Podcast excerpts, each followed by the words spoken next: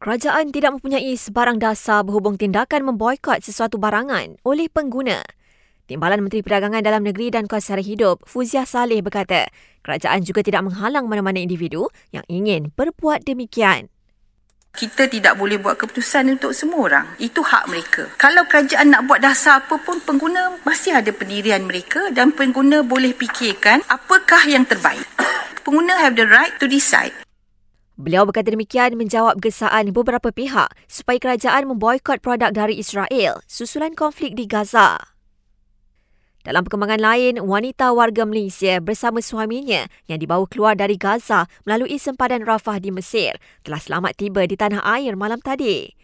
Mereka berada di Gaza sejak awal bulan lalu untuk melawat keluarga sebelum pergulakan di Gaza tercetus pada 7 Oktober. KPDN sedang teliti cadangan untuk menaikkan harga minyak masak paket bersubsidi. Ini kerana pihaknya bimbang kemungkinan ketirisan berlaku susulan harga minyak masak terpakai kini cecah RM3.80 sekilogram manakala harga minyak paket bersubsidi RM2.50. Portal majikan online diperkenalkan sebagai inisiatif baru untuk memudahkan urusan bayaran balik pinjaman PTPTN menerusi potongan gaji.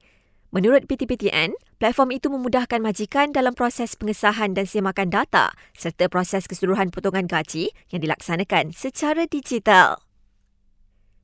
Dan lebih 300 penduduk kini masih berlindung di PPS di Perak, Kedah dan Perlis.